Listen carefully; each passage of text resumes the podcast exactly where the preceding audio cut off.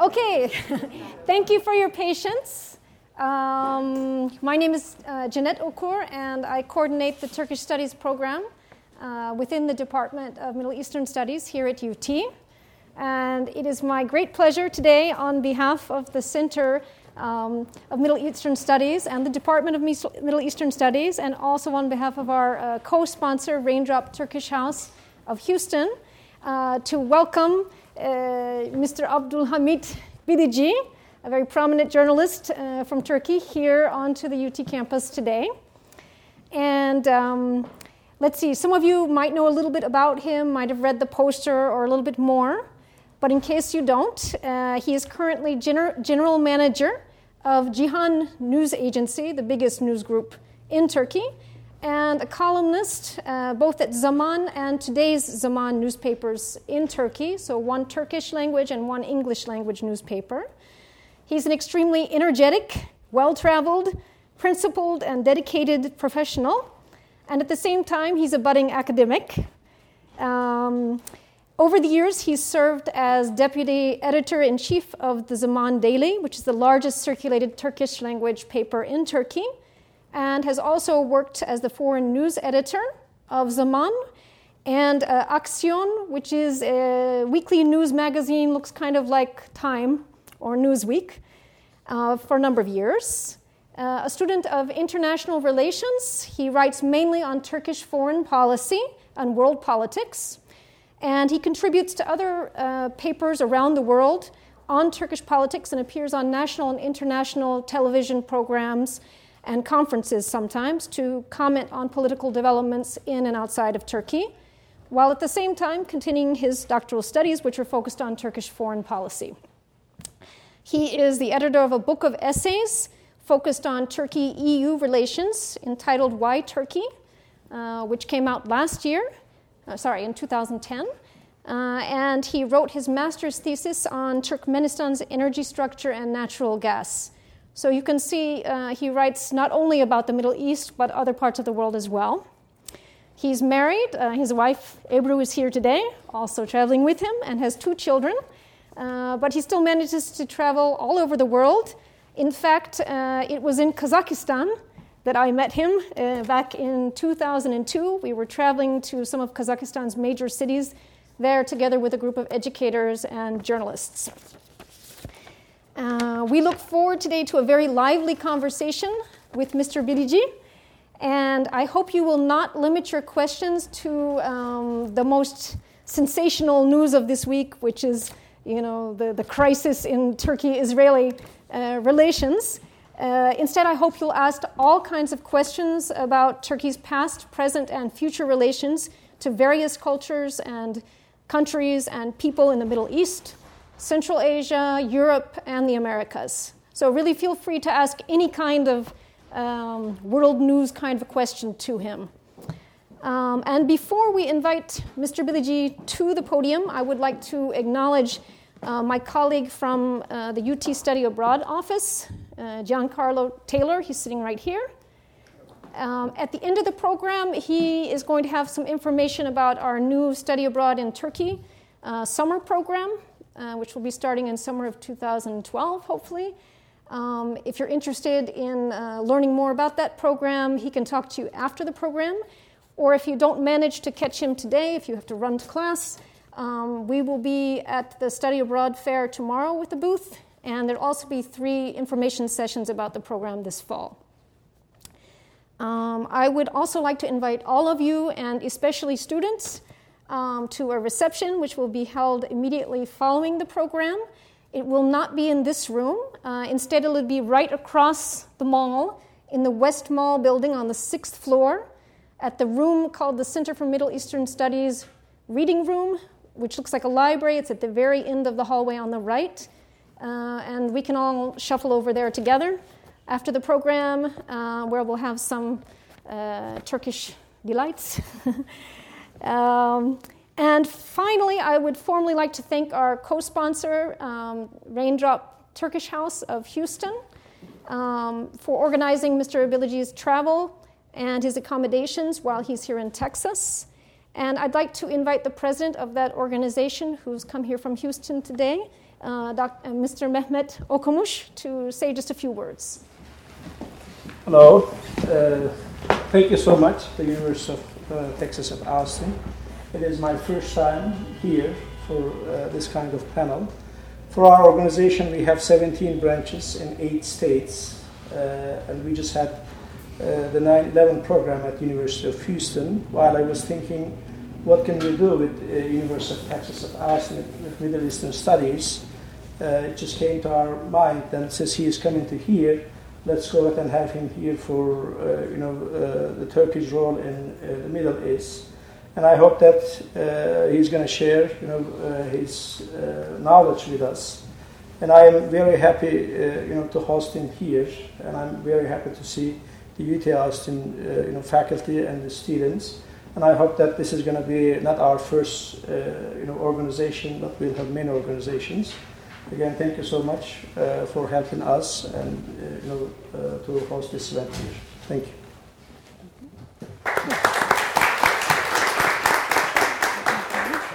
Thank you.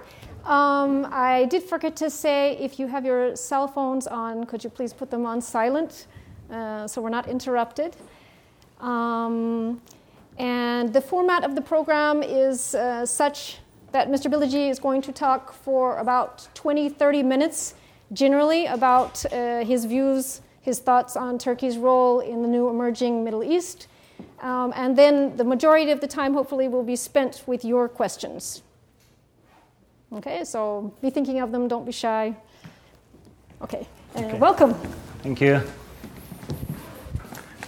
I guess to organize, I should speak from here with your permission. Uh, good afternoon for all. Uh, I'm very happy and honored to be here, and I, I thank uh, both the University of Texas and the Raindrop uh, Turkish House to invite me to share my views with such distinguished uh, audience.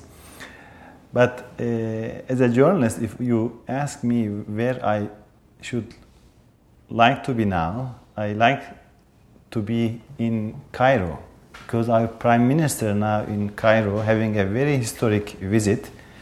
And as a journalist, it would be very interesting for me because I uh, accompanied him in lots of his travels in such uh, historic events. But this is something not comparable to any of them because uh, he was received by 20,000 people in Egypt, which has no ethnic link with the Egyptian people, but there are other links that we will try to focus uh, during uh, my speech. And uh, he will deliver an address to an audience of 1 million Egyptians in Tahrir Square. So it is a bit, I am sad, saddening that I'm not there as a journalist, but here I had another mission to explain the dimensions of that. Why so many Egyptians are excited with having a Turkish prime minister visiting their country after such a big revolution. I will try. It's very difficult for me to speak in front of such distinguished academicians because I am quasi academician. I am a student of international relations, though, but I am more practitioner and following and traveling to understand, especially Turkish foreign policy, but of course American foreign policy, European, etc. So, uh, so it's very timely, indeed. So Turkish Prime Minister is there. We are here to understand why there is so much excitement uh, towards uh, Turkey having such an active role in in Middle East. So I would just uh, give some practical uh, information uh, before going into details about the concrete results of some researches or public polls describing us the public mood or the perception in Turkey among Turkish people towards that new Turkey's inclination or increasing interest towards Middle East. How Turkish people see that change in Turkish foreign policy. And second, how people in Middle East look at that Turkey, that new Turkey. So these statistics are very important for me, the, the, or the findings of public poll I guess they would be interesting for you as well, I think. And uh, there has been a study in the late uh, last year by a very prominent uh, think tank in Turkey. And they asked uh, several questions about Turkish foreign policy, how Turkish public view uh, AK parties or the recent uh, Turkish government's foreign policy. And here are the results, interest, interesting ones, of course, or related ones. Uh, according to that poll, 65% of Turks see that foreign policy successful. This is significant because when you look at the last uh, election results, it was almost 50%. I mean, the, now the governing AK party got almost 50% of approval by Turkish uh, people, by Turkish voters. This is uh, historic and this, this is the first time that a party is increasing its vote in third consecutive election. So this is third time, and it is in our, although it's not as long as American democratic history, but in our 60 years. So this is a very historic achievement. So that figure shows me that the approval of Turkish foreign policy is beyond Turkish people's support for the government. So there's a kind of approval by, by the people. And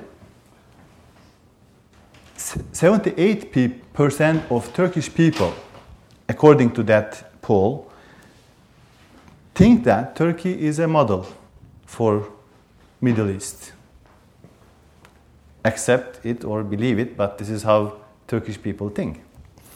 And uh, another interesting result of that study shows that 75%, 75% of Turkish people are expecting Turkey to have a major role in terms of bringing a settlement to problem between Israel and Palestine. 75%. So this is, this is also a very interesting result to understand the feelings of Turkish people. And 69% of Turkish people think that Turkey's EU membership is good for Turkey. So this is also interesting because when you look at the lots of headlines about Turkey recently, there's a kind of feeling that as if Turkey is running behind to be another Iran. This figure shows that Turkish people's inclination is not the case. I mean, Turkish people do not like Turkey to be another Iran. They like Turkey to be part of European Union, if our European friends could allow, of course, could permit. So another uh, figure is also very uh, illustrating. 65% of Turkish people, the same Turkish people, said they are against a nuclear Iran. 65%. So these are very interesting figures in my view. So Turkish people are looking, I mean, they think they approve Turkish recent uh, foreign policy in many ways and like to have Turkey a major role in the Middle East, but not like Turkey part of Middle East or change its course or axis as it is most, most of the time refer, but to be part of also good in good touch with the Western world as well. And in, the, in my view, indeed, this is what makes Turkey different. You know, there is no country in our region and maybe in the world that has very good relations with the Muslim world, with the Middle Eastern countries, and have very solid, good relations with Europe. You know, Turkey is, I mean, our relationship with the EU is so much debated, but this is not just the track or the only track that uh, binds Turkey with the West. We are a member of NATO for last 50 years, and we are one of the founding members of European Council, which is highly regarded body in terms of their standards of human rights, rule of law, democracy, etc. And we are part of European security organizations. So, I mean, when you look at those, Turkey is, I mean, EU track is just one of them yes, we had lots of progress, we have lots of problems as well. And Turkey's foreign trade, more than half of Turkey's foreign trade is with Europe, with European countries. So these are uh, facts, I mean, uh, not, not uh, opinion. And uh, when I look at the other side of the picture, how the people in the Middle East think about Turkey's new approaches or new tendencies, they are also interesting. You know, there has been two studies, as far as I know, recently. One was done by Fatih University. They had uh, deep interviews with, uh, with the elite of neighbor countries, how they see Turkey and new Turkey's uh, foreign policy. And they found that 62% think that Turkey is a model, not just for Middle East, but for them as well in terms of economic development, in terms of democratization, etc. And uh, the, one of the interesting findings of that uh, study was that, I mean, people in the region, I mean, that region, you know, includes Greece, Armenia, Georgia, Iran, Syria. I mean, the countries that indeed, when you look at what is we are debating in international relations, I guess 90% of them there. I mean, when you look at the what is covered, most of them are in our vicinity, in a very, very close range. And people were saying, if you had any problem, what kind of, I mean, which country you like to go? And very big amount of people said that they will prefer to live Tur- in Turkey if they had a, I mean, natural disaster or a political crisis, etc. This is also interesting in terms of understanding feelings around Turkey. And uh, according to another study, uh, they, uh, again, another Turkish think tank made a research to understand in uh, countries like Egypt, Jordan, Lebanon, Palestine, Saudi Arabia, Syria, Iraq, Iran, uh, to see what is the perception of Turkey. And this study was done again in late uh, 2010, uh, just before, of course, Arab Spring. I mean, these recent changes. But this is very interesting. According to that study, 75% of uh, people in, in those countries think that Turkey is a model for them. And they like Turkey to play more active role in, in the region. And when this uh, study or this poll repeated uh, one year later, it was found that the sympathy towards Turkey increased 5% and reached to 80%. So this is, I mean, unbelievable. It's, I mean, we Turkish people are not able even to understand the dynamics of that change. Because, I mean, this was not the case maybe 15 years ago or 20 years ago, even not, of course, 50 years ago. So, I, I mean, uh, looking from the perspective or the information that we got uh, from those uh, statistics or the findings, uh, I, I, could uh, tell a bit about uh, how Turkish people and what, what, is, what is the dimension, what is the reason behind that. But to understand that, to come to that point, we, first we should remember a little bit about the relationship between Middle East and Turkey. And a bit background, not a long one, I promise. And uh, you know, Turkey is not an aligned country to the Middle East. This is not like, for instance, Mexico trying to have a Middle Eastern policy without any background. Turkey is part of Middle East for centuries if you look at just the Ottoman experience, experience, I mean, omit the other Seljuk Empire or other Turkic states which were founded in the region, uh, since one, I mean, beginning from uh, 1000 or from that year onward. During, I mean, if you look at just Ottoman experience, you know, Ottomans uh, started to have an existence in the region by 1517. This is an historic date for Turkish people, Turkey's engagement or the Ottoman state's engagement with the region. And that lasted 400 years until when?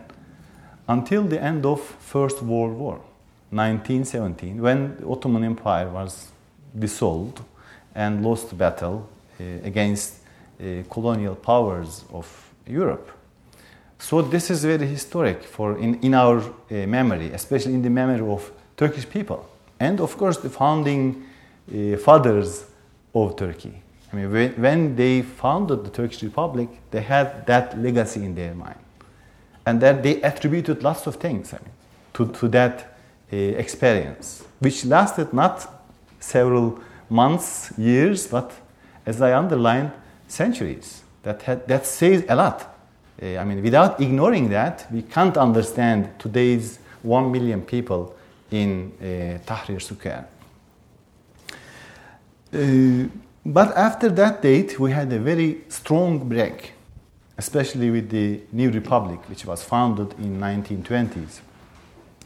The Republic was founded on a, in a very interesting situation. I, I should not go to the details, but just to understand the psychology, I mean, they were trying to keep a tiny part of very big state, very big empire.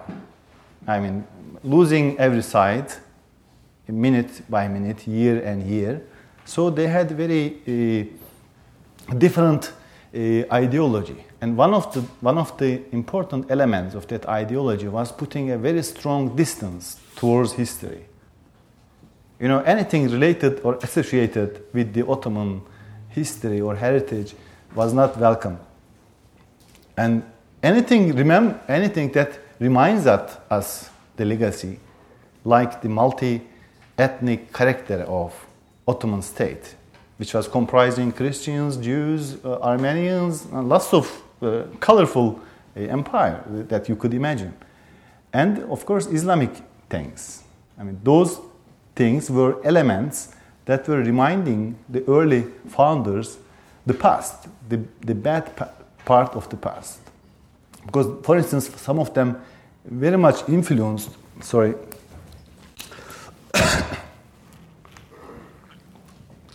some of them very much influenced by the positivist ideas. For instance, they came to the conclusion that Ottoman Empire was dissolved or became backward because it was following Islamic teachings, for instance. So this put a very important comma in the minds of early founders. So it is better to modernize, to get away from Islam. It's better to get away from the Ottoman heritage, etc. So there was a hard line interpretation of secularism. This was seen for in our history of 70 years or 80 years. So we try to get rid of that interpretation and to democratize that interpretation. And there was very hard line interpretation of nationalism, which created the problem that now we are living for maybe 80 years with Kurds. Now, Kurds were part of Ottoman state, and they didn't have any problem because as Kurds, we had Albanians, for instance, we had Bosniaks, we had many different uh, ethnicities, languages, and religions. But when you turned all that colorful entity into a, a nationalist, hardline, secularist uh, entity, then you create lots of tensions. So it's very difficult to uh, cope with that change. And there has been, I mean, the, the, our history, indeed, the, I mean, the history of Turkish Republic is, I mean, a, a, a file of tensions because of that change and tensions between seculars and people, religious people, tensions in the line of Turkish Kurdish, tensions between Sunnis and Alawites, etc. So this is a kind of there has been lots of important and positive achievements of Turkish Republic, but we had also those drawbacks. And how these uh, were transferred into foreign policy, Turkey said, I mean, it's better to be part of the West and get away from Middle East. Middle East is associated with uh, bad days of dissolution of Ottomans. And they, they, I mean, there is the official ideology that uh, Arabs betrayed, betrayed or treated Turkey by collaborating with the colonial British or French or others. So this was there for 70 years, part of official ideology. And uh, for instance, Hajj is one of the very important, or the, one of the five principles of Islam, but it was forbidden to go Hajj for Turks until 19, late 1940s. And it was not easy, sometimes forbidden to learn Quran.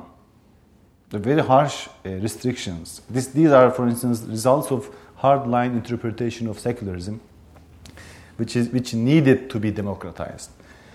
And for instance, Turkey has been the first Muslim nation to recognize uh, Israel when it was founded, despite whole Muslim world's reaction. Turkey had very different uh, approach. We could debate whether this is something positive or negative, but just I try to describe. And for instance, uh, just to understand the then psychology of people, they said Kaaba, you know, is the most important sacred mosque in the first sacred mosque in the Muslims' mind. That there was a poem which was a fan of uh, Kemal Atatürk who was saying that Kaaba is good for Arabs. Let it be for Arabs. For us, Çankaya is enough. Çankaya is the presidential palace of Atatürk. So you, you see the, I mean, divergence of opinion uh, from, from the history in, in, in, with every means.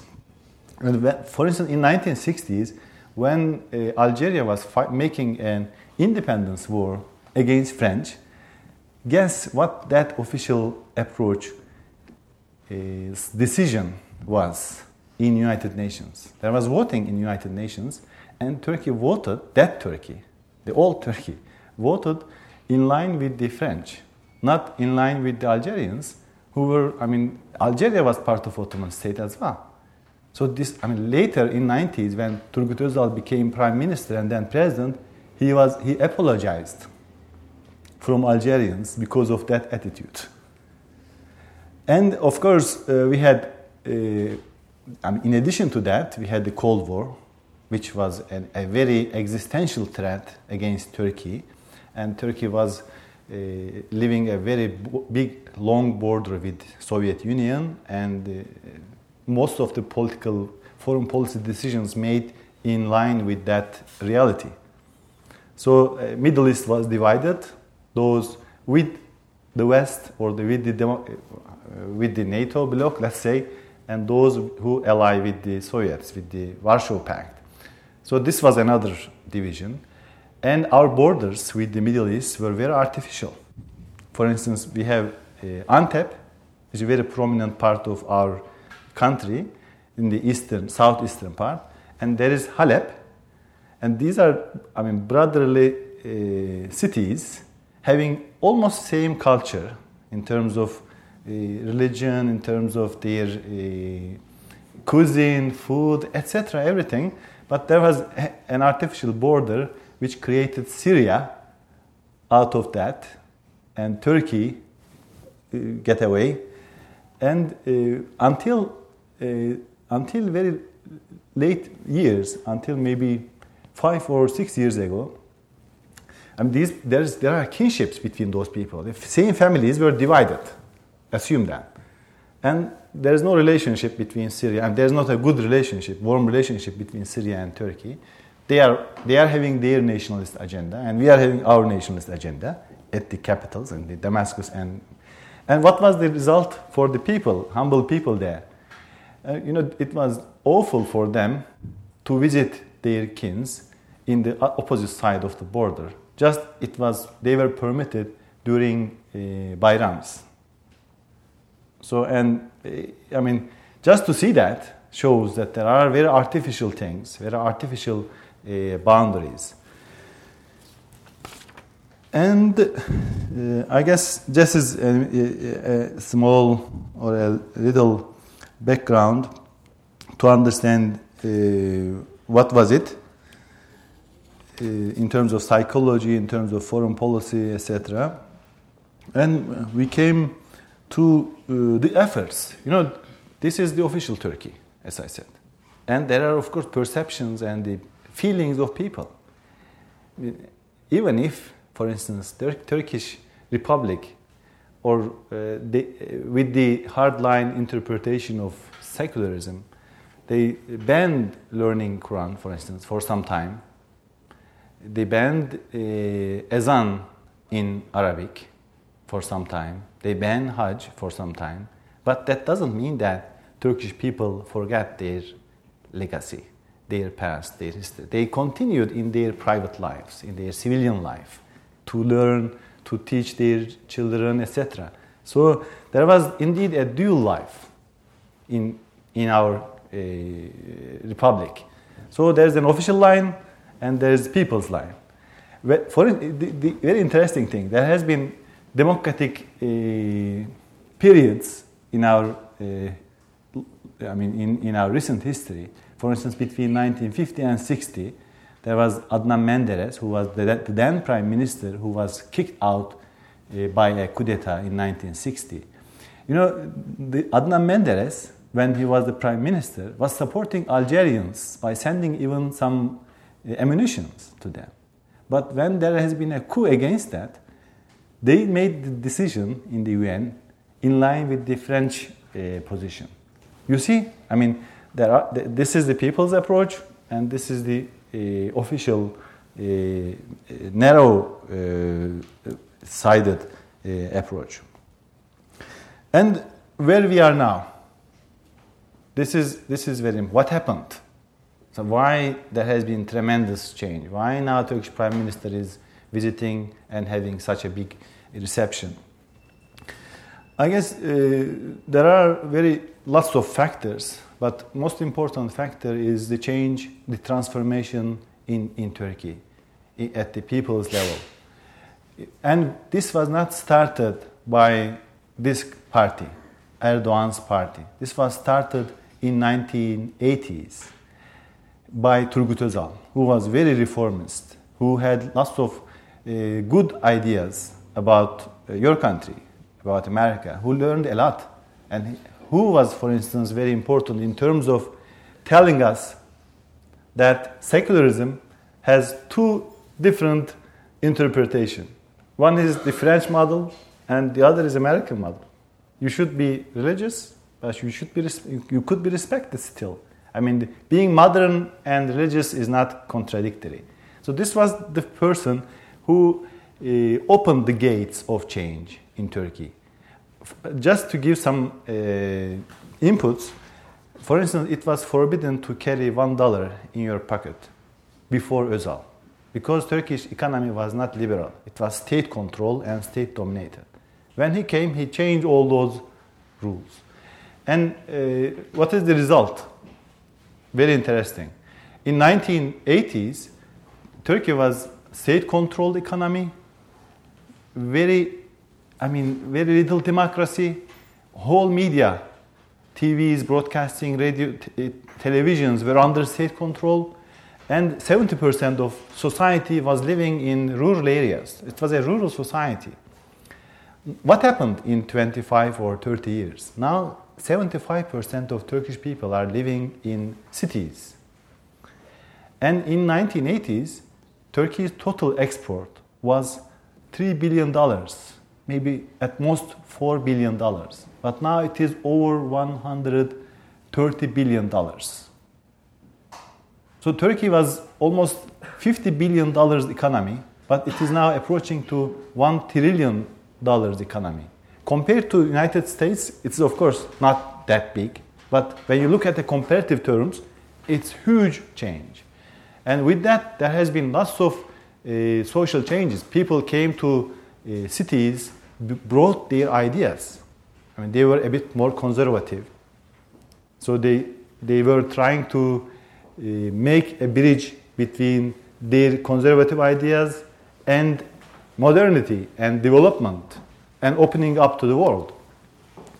And the second most important influence, uh, or the result, or the reason for that change was civil society. Civil society became strong with the change in the, in the rules and regulations since Özal came to power. And what, what are the results? For instance, in 19, until 1990, all Turkish TVs, eh, I mean, there was only one Turkish state TV and only state radio. That's it. That's it. Until 1990. Although Turkey was part of the democratic bloc, can you imagine the, the dilemma? And now we had more than 200 private TV channels. Even neighbor, very small neighborhoods have their own private FM radios. And there, is, there has been huge changes in the media. So this is, this is uh, one uh, dimension. So there are lots of voices. There is not no more one voice uh, in, in, in, Turkey. And uh, education. Maybe in 1980s we had 10 or 15 universities, but now we have more than 100 universities. So, uh, for instance, a civil society, which is, I am invited by Raindrop Turkish House it was an kind of uh, ayrıcalık. What was ayrıcalık? Privilege. Yeah, it was a privilege to take a passport before 1980s. It was for the elite. But now Turkish people, very humble Turkish people, are able to travel to uh, Houston and have very prominent institutions and interacting with universities, you know, I was yesterday I was with the University of Houston. They had cooperated with the Turkish Raindrop House and had a conference to remember what are the influences of 9/11 and how media can uh, affect. So this this is this was unimaginable. I mean, these small people has been very strong, and this is uh, the power. I mean, the changes beneath uh, the, the society. I mean, people look at Erdogan or Abdullah Gül or AK Party as if this is the main reason for the changes. No, this is just the result. I mean, Turkish society changed with those economic, social changes, educational, media changes, civil society, and we had now that kind of a party, that kind of a, a government. So this is the desire of in, in, I mean, not the whole, of course. There are lots of very important debates in Turkey going on still between uh, more secular people or uh, more conservative people. We have lots of uh, debates, but these are the results of uh, changes in the society, and uh, now we are witnessing uh, the results. So, Gülen movement's role is very important. AK Party now plays a very important role. Just to, for instance, this zero, na- zero problems with neighbor policy of AK Party uh, increased our trade with neighbors seven times in just eight years. So this is in- incredible because we had an ideology saying that Turkey, Turks has no friend other than Turks and there are internal enemies and external enemies. From that perspective, I mean, this, there are internal enemies and external enemies. Turkey was surrounded with enemies. This was the earlier uh, ideology of many governments. But now Turkey is trying to make peace with the neighbors as much as possible and with its history and with its minorities with the Jewish people, with the Armenian people, uh, with, with lots of uh, other uh, factors that are part of Turkey's colors but ignored for, for so many years. So this is, this is New Turkey. And uh, if, can Turkey be a model for the Middle East? What I think. Uh, before you ask me, I could reply. I could try to reply that as well. So if that dynamics are understood by our brothers in Egypt or in Tunisia or in Libya, why not? Turkey could, Turkey's experience can be a, a stimulating one for them. Of course, we had all different historical uh, experiences. I mean, Turkey had a history And Turkey had a history of relations with the West, but Egypt, Saudi Arabia, all, all of them have different uh, experiences. So uh, when I travel uh, with, with our uh, leaders and when I had the chance to talk to journalists or the political activists in those countries, I say that please do not misunderstand Turkey. What is the misunderstanding of Turkey? It is that when you ignore these socio-economic changes, democratic changes, you know, Turkey had in 19, in, as I said, in 1990 we had one state TV, and now we had lots of them. So media has been plural, and Turkey had given the right to all its people in 1990 to apply to European Court of Human Rights if they are not satisfied with the Turkey's local courts. So that means rule of law, increasing human rights. So uh, Turkey has a vibrant uh, democracy and an emerging middle class. So if you, do, if you don't have those things, you could have a political party and you could run the country for some years, but that cannot be continued. That could be a kind of a revolutionary thing, which is not the Turkey's experience. Turkey's experience, of course, we had in 60 years of our democratic experience, we had five military interventions against democratic desire of people. But Turkey's experience is much more evolutionary than revolutionary. So this is very important to be understood. Uh, so if it is understood, and it, it would be good. And there is a very little uh, chance of mistake that if Turkey's politicians, including today's AK Party, think that it's, I mean, Turkey's place is in the Middle East, that would not be good for Turkey. And this is not the desire of Turkish people, indeed. This would be a hijacking of Turkish people's approach to the world event. As I said, as I shared in the beginning, Turkish people, 69% still like Turkey to be part of European Union. But with that nature, like it to be more active in terms of helping settlement of Palestine-Israeli crisis or the uh, problem, or trying to transfer its experience with democracy, civil society, etc. So Turkey, I mean, my ideal Turkey was uh, the Turkey which was until two years ago, which we had perfect relations with uh, with EU. The, the process was continuing very well, and we had good relations with uh, America, uh, despite we had the problem in 2003 uh, in the Iraqi uh, war, before Iraqi war, and we had perfect relations with Russia, which is unimaginable, which was unimaginable. In 2008, Russia has been our biggest trade partner, and now there are more than 3 million Russians having their holidays in Turkey, in Antalya, in our beaches. So this is a revolutionary thing. And at that time, Turkey had perfect relations, at least normal relations with Israel. And Turkey had good relations with Syria and was able to even speak to Iran. So uh, this was my ideal Turkey. Unfortunately, ideal things are not, I mean, real things. they cannot go on. Now we had Arab Spring, which created a very big problem with Syria. Syrian, there has been very good relations with uh, Turkish government and the Syrian government but when Syrian government started to kill their people, that Turkey, that new Turkey cannot be with that government. And Turkey had very harsh reaction to Assad. Warned again and again that you should make reforms, be quick, otherwise you should get the fate, share the fate of Bin Ali in Tunisia or Mubarak in Egypt. So this is a problem.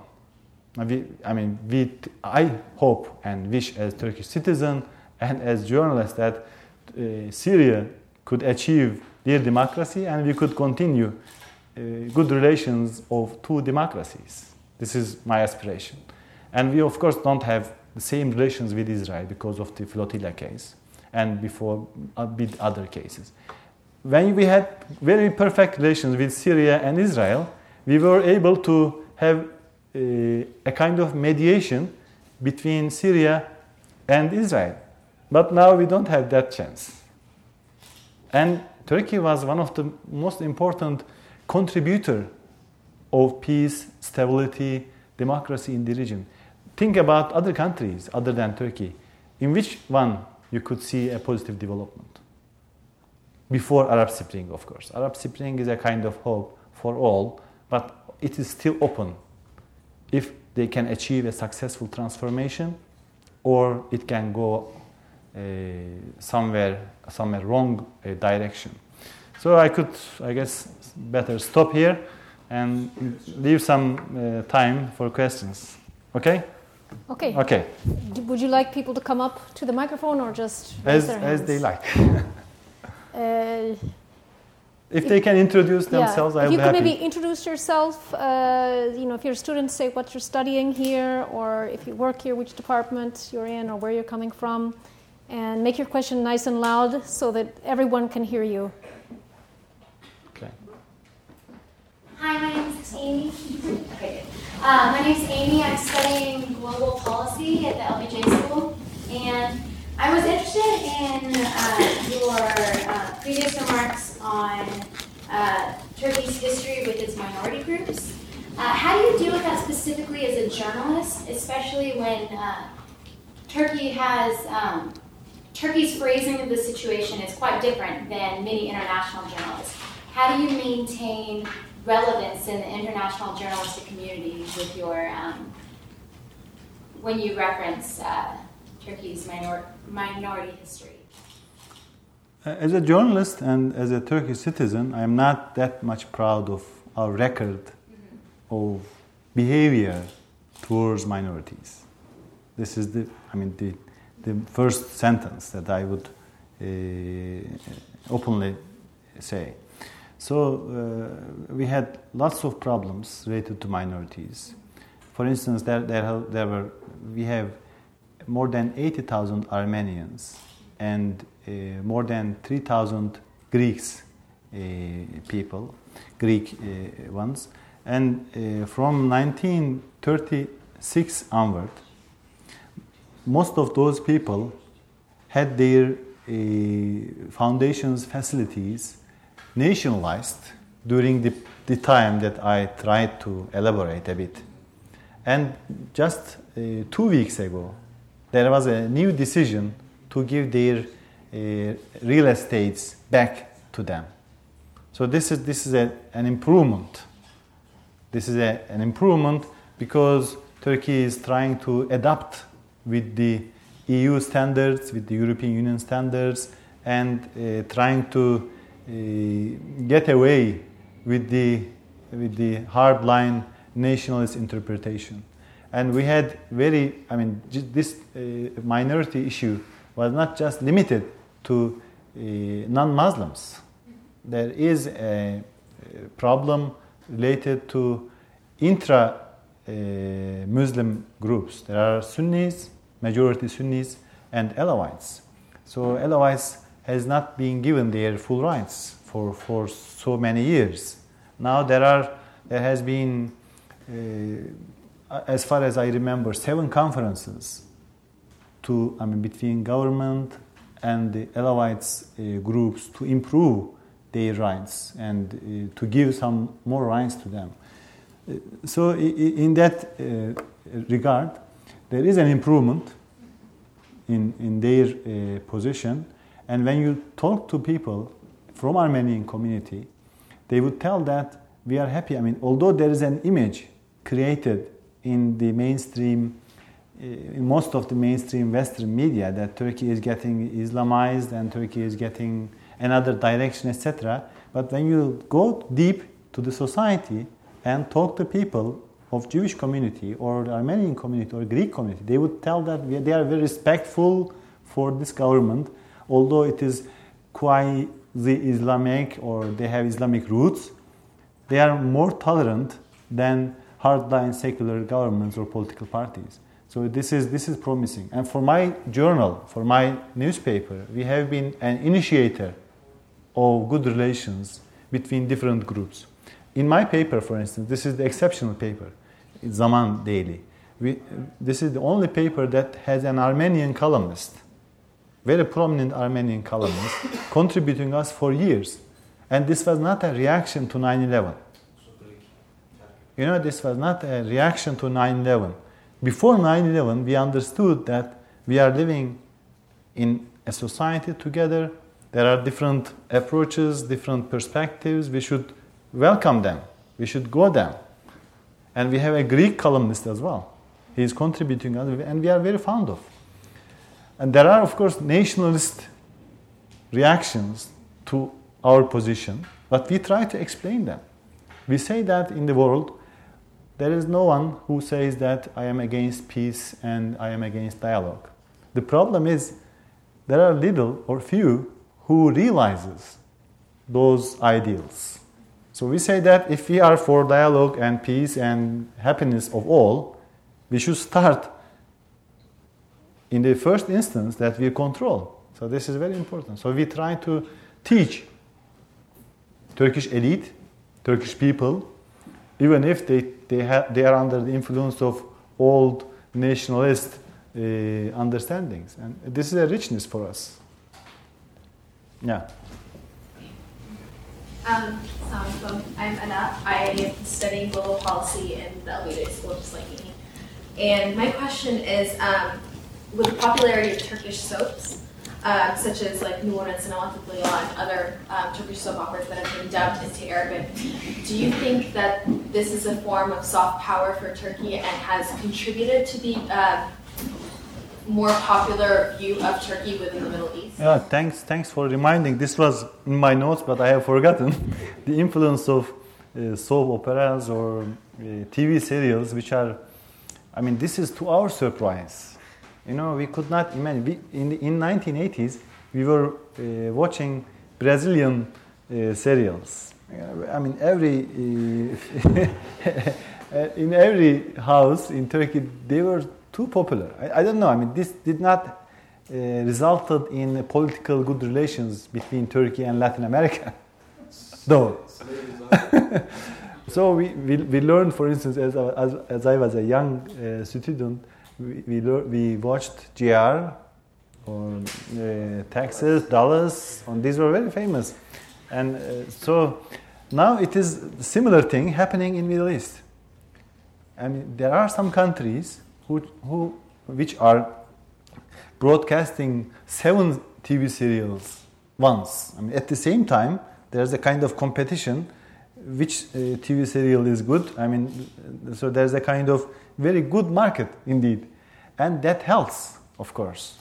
You know, as I said, there has been an ideological uh, closeness, ideological uh, gap between New Turkey and Old Turkey. And there was the same thing in the Middle East. I did not elaborate on that. You know, when you look at uh, the TV programs in uh, 1970s, 80s in the Arab world, they were telling all the bad things about Turkey. The Ottoman Empire legacy was remembered very badly. Now there is a, I mean, both sides are re-evaluating their uh, perspective to the history. So that is an important uh, chance. And uh, so there was uh, dual black propaganda on each side. And the people now trying to see each other in real time. And there are lots of now Arab tourists visiting Turkey for after so many years. And this, this, is, this is very important for them to understand the dynamics of Turkish society. But uh, TV serials, of course, had lots of problems. I should not go deep because they illustrate a very interesting uh, picture of Turkey, which is very different from the real Turkey, as the Hollywood's America is very much different from real America. So I wish that our Arab brothers should uh, distinguish uh, between the two. Yeah. Um, hi, my name is Laura, and I'm studying Turkish at Raindrop Cultural Center here in Austin. Um, I wanted to ask you about the um, the recent statement by the Turkish government that they seem more willing to project naval power into the Mediterranean, and how that relates to the, I guess, exploration for oil and gas off Cyprus, if in fact it does. Yeah. Uh this, I mean, uh, I'm critical of the government in the way that they opened lots of critical files to solve, but they were not able to close them. You know, they had a very big initiative to solve Cyprus problem, but they were not able to solve the problem and put it away. So we have still Cyprus problem. And they had a very great effort to have the good relations with Armenia. And they had lots of secret talks, open talks, even some protocols, uh, as some of you will remember. But uh, it was not possible to finalize, so still we have that problem, unfortunately. And uh, with Israel as well. I mean, with Israel, I, as pers- personally, I think that a Turkey with good ties, with normal ties with Israel, is a better Turkey than the one which is in conflicting terms with Israel. Because, uh, I mean, between, Turk, between Arabs and Jews, there has been lots of negative relations, but that was not the case between Turks and uh, Jews. For instance, in Turkey, lots of minorities had lots of problems, but Jews had little, I mean, compared to other minorities. They had good relations. When I visited, for instance, uh, some times ago, uh, Israel, I had a taxi from Tel Aviv to Jerusalem. The driver was listening uh, music from one of our very uh, greatest singers, Ibrahim Tatlıses. So, I mean, Turkish people and Israeli people, relationship is not that of a enmity. And I was talking, for instance, then um, the, one of former ambassadors of Israel who was saying that it's very difficult for us to make, uh, I mean, the progress in our relations with Arabs, but it's very normal for us to have practic- practical relations with, uh, with Turkey.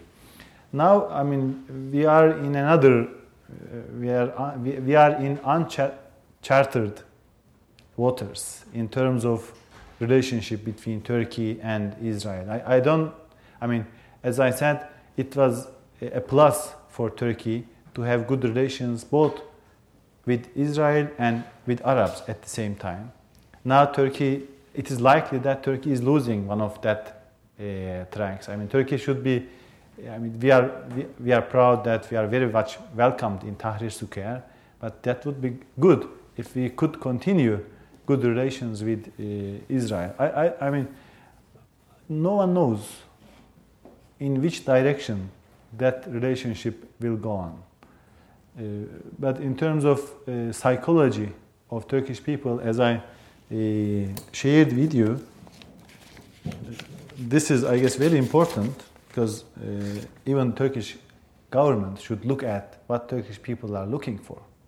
So when you look at that, 75% uh, of them, Turkish people, say and believe that Turkey should be an intermediary, should play an intermediary role between Palestine, Palestinians and the Israelis or the Jews. So this is, this is my attitude, my approach. And I'm not proud of that conflict between two countries because the relationship is too much uh, integrated.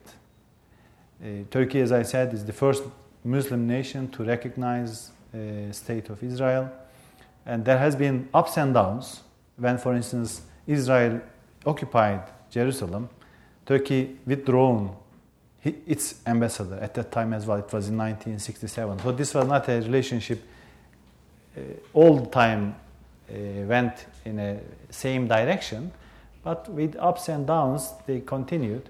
This time, of course, we had unfortunately we had blood now in the flotilla and I, I, mean, I urge when I, I am visited by the Israeli uh, officials in my office in Ankara, I say that why, I mean, in, among the friends, there, has, there may be problems, but you guess you could, I mean, an apology should not be that problematic. But I don't know, the Israeli government has their own uh, problems. They say we will regret but not apologize. And now we are here. I wish I could have the power to tell both sides that uh, it's better with good relations. And this was one of the claims of uh, Turkish government indeed. Turkey was saying that we would increase our friends in the region. Armenians, Kurds, Greeks, maybe we had difficult times in the past, but we could solve all those things. So this is indeed in contradiction with uh, what was this government even was preaching in, in, in its uh, six or seven years. So it, no one knows if that confrontation in Mediterranean could go to a wider com- conflict or a navies, both navies could uh, come across each other. This is something uh, saddening. Yeah. Um, my name is Kate Maddox. I'm a history student here at UT, and I was wondering if you could talk about Erdogan's um, assertion that the Arab Spring in Syria will lead to a sectarian conflict, and especially what that would mean for Turkey. Uh, I, I mean, if uh, I, guess Erdogan's statement was that if it is not handled properly, that would keep, uh, cause into an inter- internal strife or civil war because this is this is one of the dangers, and no one knows how to treat uh, that uh, problem because now and for last 40 years, Syria was governed by minority of kind of Alawites. They had a backing in the society between 10% or at most 15%, as far as I know. So this is this had lots of uh, problems for, for, for Syrian people. The majority is under uh, pressure, and there has been, as I, as you remember, in Hama, in Humus, there has been in 1982 massacres. So there are lots of uh, bad uh, memories. So Erdogan was trying to say that we don't like to have another Hama, another massacre. So you should make reforms as fast as possible because if you don't, you, could start a, a, civil, a civil war. This is uh, very dangerous for Turkey because, as I said, Turkey has Sunnis and Alawites. Although Turkey's Alawites and the Syrian Alawites are very different from each other. We call Nusayri for the Alawites of Syria. And there are other, uh, there may be other consequences of uh, uh, Syria developments, negative developments in Syria. There are 3 million, almost 3 million Kurds living in Syria. We have uh, an important amount of uh, Kurdish people. So anything happens negative in Syria towards Kurds would have an effect on, on us. And Turkey is the open border, the closest uh, open border for, for, for Syria. We had more than 80, uh, 800 kilometers of uh, border, common border with them. So there could be people flooding uh, to our country. So it is, it is not a foreign issue for Turkey. It's, as I said, the border is very much artificial. so if, if there are more terrible events taking place in, in, in, Syria, that would have very negative influence on, on our country. So Turkey is one of the uh, leading uh, voices in encouraging Assad to make quick reforms.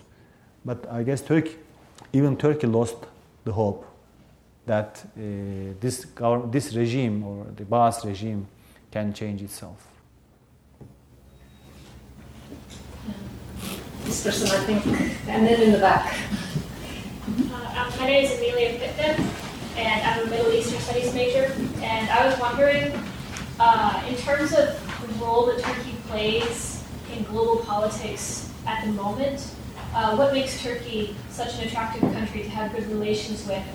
Um, like, which, which countries are particularly interested in cultivating good relationships now because of their influence? Despite, for instance, straining relations with Israel, for instance, uh, your country is one of them. And there are very good relations, as far as I know, between Ankara and Washington. I don't remember how many times our foreign ministers or the president, both presidents, call each other to coordinate their policies in Libya or in Egypt or in Tunisia. Uh, so uh, I guess uh, America is very different in, in, in, the Western world in terms of understanding the value of Turkey. Why? There's reason. America is a pragmatic power in many cases, and we don't have bad history or the worst conflictual history with America. America was an allied uh, country when uh, Ottoman state was very strong in, there. So there was not a uh, there was no colonization by America against uh, Turkey. So uh, both countries can understand each other. Of course, there has been very big contribution of America during Cold War, and lots of uh, people in Turkey would appreciate that. Uh, for EU, for instance, I couldn't tell the same things. Especially, I mean, I should not generalize whole Europe, but very important countries or the players in Europe, I could name them if you permit me, the France and Germany.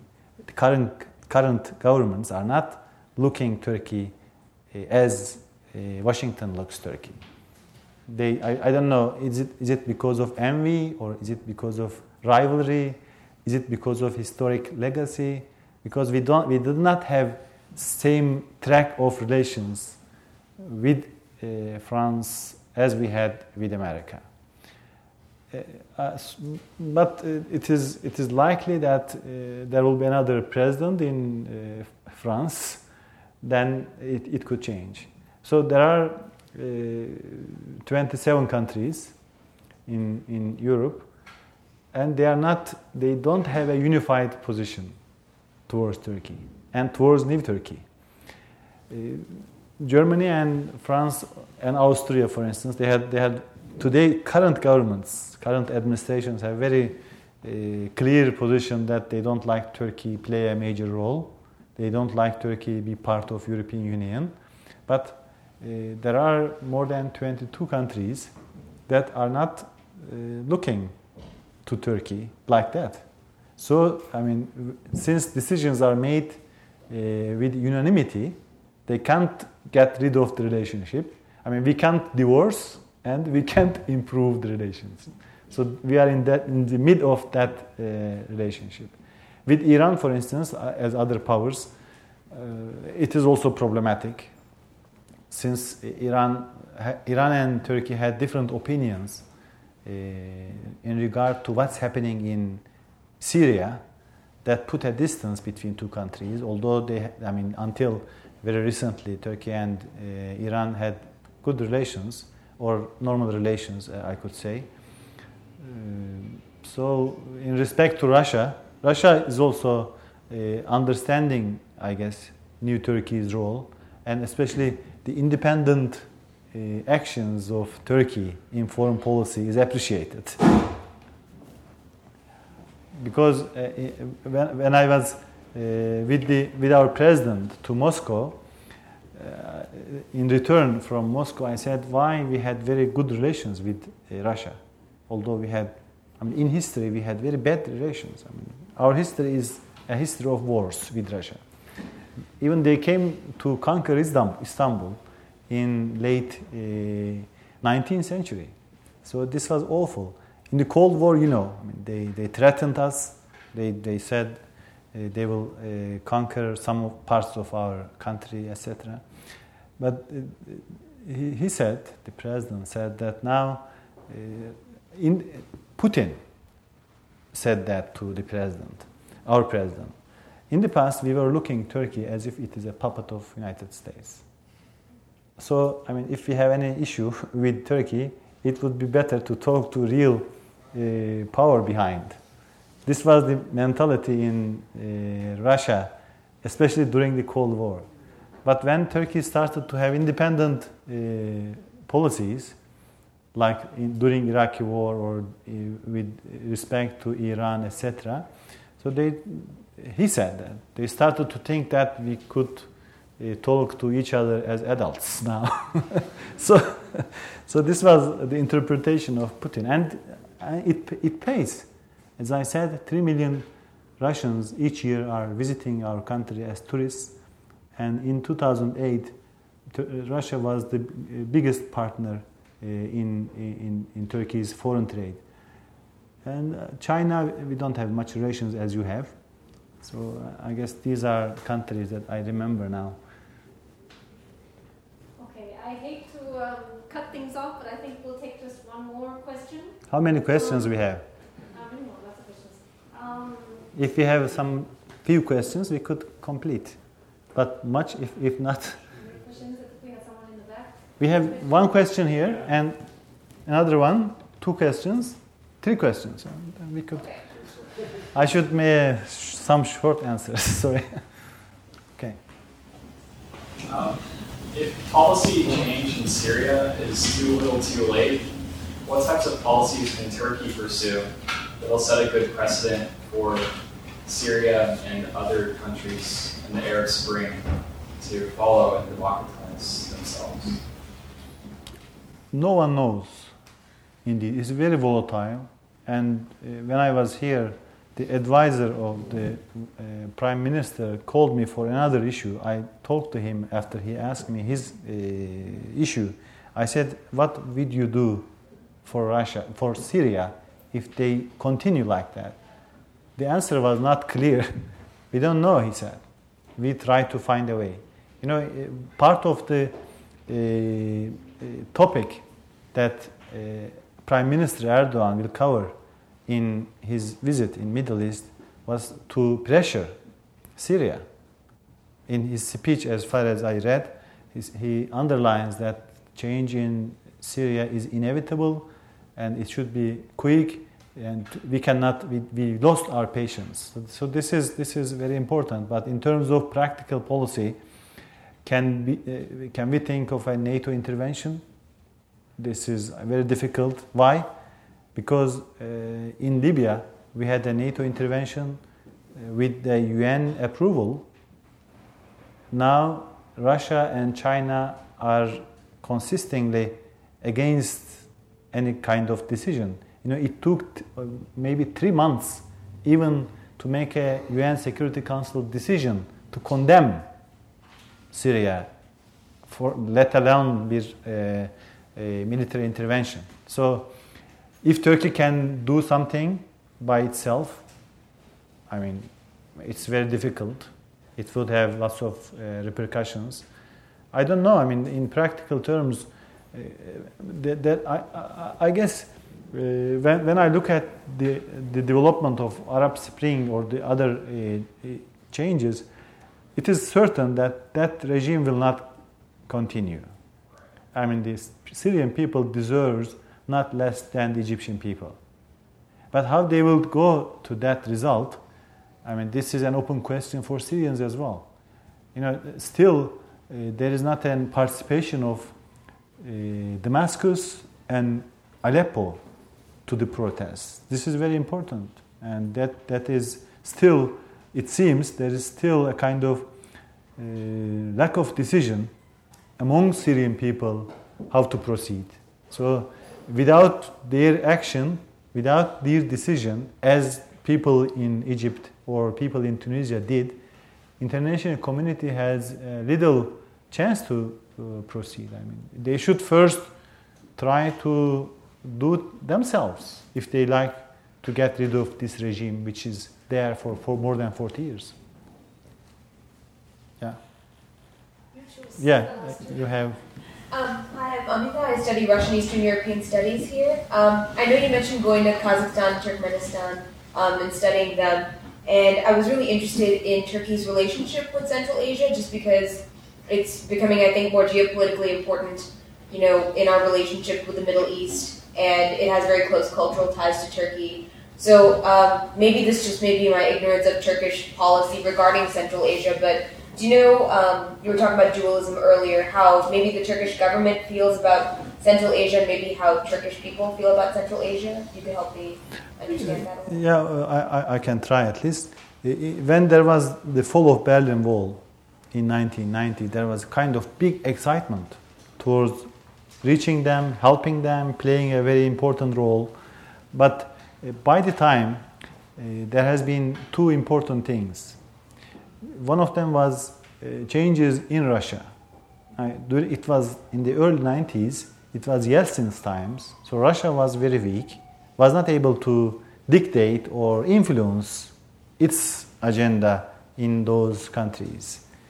But now we have uh, a stronger and uh, much more self confident Russia, Moscow, which is playing much more influence, influential role in, in those regions, in those countries. And uh, the second thing, after, uh, after a short while in early 90s, there has been uh, political instability in Turkey after that excitement. You know, it was the initiator of good relations with Central Asian republics was Turgut Özal. And Turgut Özal, very quick and very uh, reformist uh, person. For instance, he, he got the chance. I mean, he did not miss the chance to be the first country to recognize those states' independences. So when I visit those countries, I see that their uh, Turkish diplomats' plates had a special position because Turkey was the first country to recognize them. Of course, there are lots of historic uh, ties. They are, I mean, they are speaking kind of Turkish. We say Turkic. I mean, it is a kind of dialect, not uh, the Turkish spoken in uh, Turkey, but a version of that. So uh, there has been civil society having very good relations uh, in terms of economy, in terms of education, in terms of media. For instance, our paper uh, is published in lots of them, I mean, with the exception of Uzbekistan. So we are publishing in Azerbaijan, in Kyrgyzstan, in Turkmenistan, in Kazakhstan, uh, with the local colors, of course, with local uh, characteristics. And this civil, civilian uh, side of relations goes on, uh, but I guess uh, the earlier excite, early, earlier years of uh, excitement is a bit fading. Although, I mean, we have very good economic, uh, political relations, and of course, there are some uh, other changes. For instance, in Uzbekistan, there was very good relations in the until 1996 or 7, but then there has been uh, attitude, very important change in the attitude of Islam Karimov, who is the president of that country. So relations are very much strained now uh, between Uzbekistan and Turkey. But with Azerbaijan, I mean, relations are very, very good with Turkmenistan and uh, others. So there are changing uh, patterns uh, in terms of relations, and it is there are lots of uh, variables. I mean, it is dependent on Russia's attitudes towards those nations also it is important how America, how United States is looking uh, those countries. Uh, so it is, but I could say that it is not at the point that we were dreaming of it 20 years ago. That could have been in a better uh, place, in, in my view. Yeah. Uh, two, two quick things. I'm glad you touched on that. The first thing, if you might just quickly address if there's any vision of like a pan-Turkic movement or anything like that. And then my other question is, I've heard a lot lately in the past few years about, you know, China, not really suppressing, but yeah, being a little bit suppressive toward the Uyghur Turkic population. I was just wondering if you think Turkey has, does or should have any role in like uh, maintaining that culture. Yeah. In, in terms of pan-Turkic uh, ideology, we experienced that with a very high price in the in the early 1910s uh, or 20s, you know, it was seen as the, I mean, a, a, as a remedy, as a solution to the uh, to the dissolution of Ottoman Empire. That the European powers are trying to invade Turkey, so we should come together with our Turkic brothers. We should we could unite against them. This did not work and it was not it was not possible to continue that policy. So, uh, whenever this uh, pan-Turkism is uh, mentioned, so there is a kind of record in the minds of Turkish elite and the Turkish politicians that this is not something good. But this doesn't mean that mean that we should ignore our ethnic or religious or cultural ties. So uh, this this is very important uh, because in, for uh, Turkey's policy towards Middle East is sometimes wrongly interpreted as if this is a kind of pan-Islamism. This is not the case. You know, during the same time, Turkey had perfect relations with Russia, which is an Orthodox country. and Turkey at the same time tried to improve its relations with Armenia, which is an, another Orthodox country. I mean, which has not nothing with, with religion. So what Turkey was trying to do is to multiply accesses, not to replace one to another, but to increase number of them. So we had in the earlier times too much focus on one axis, maybe. We ignored some of them because of ideology, because of political necessity, because of other reasons. But what was Turkey trying to do in last 10 or 20 years? To add other axes. So, and there was another understanding that without good relations with your neighbors, whether they are uh, authoritarian or Armenian or democratic, you could not develop your economy, you could not develop your democracy. So that, I mean, this is zero problem policy the source or the origin of zero problems policy is not making Turkey a pan, center of pan Islamism, but it is to create a peaceful environment that could benefit Turkey as well. I mean, Turkish people's welfare is more important than making an ideological fight. And about Uyghur, this is you know one of the issues that very difficult to deal, especially for a country like Turkey. I mean, to, to, to have a conflict with uh, China, which is a very superpower, which is far away. Uh, so it is very difficult for Turkey to influence developments there. But there has been some sometimes uh, belief that if Turkey and China improve relations, normalize relations, that could have a positive influence on the Uyghur community there.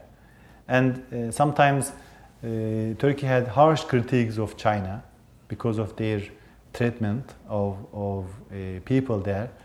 But uh, I don't know to what extent uh, those things can make a change in the life of those people. So it's a very uh, difficult problem for whole world dealing with China. I guess you are very much experienced than me in, in, in terms of that.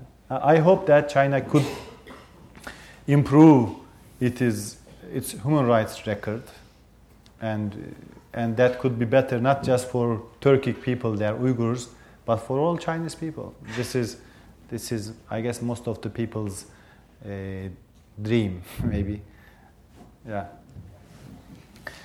Okay. Yes. Okay. uh, I think we look around here.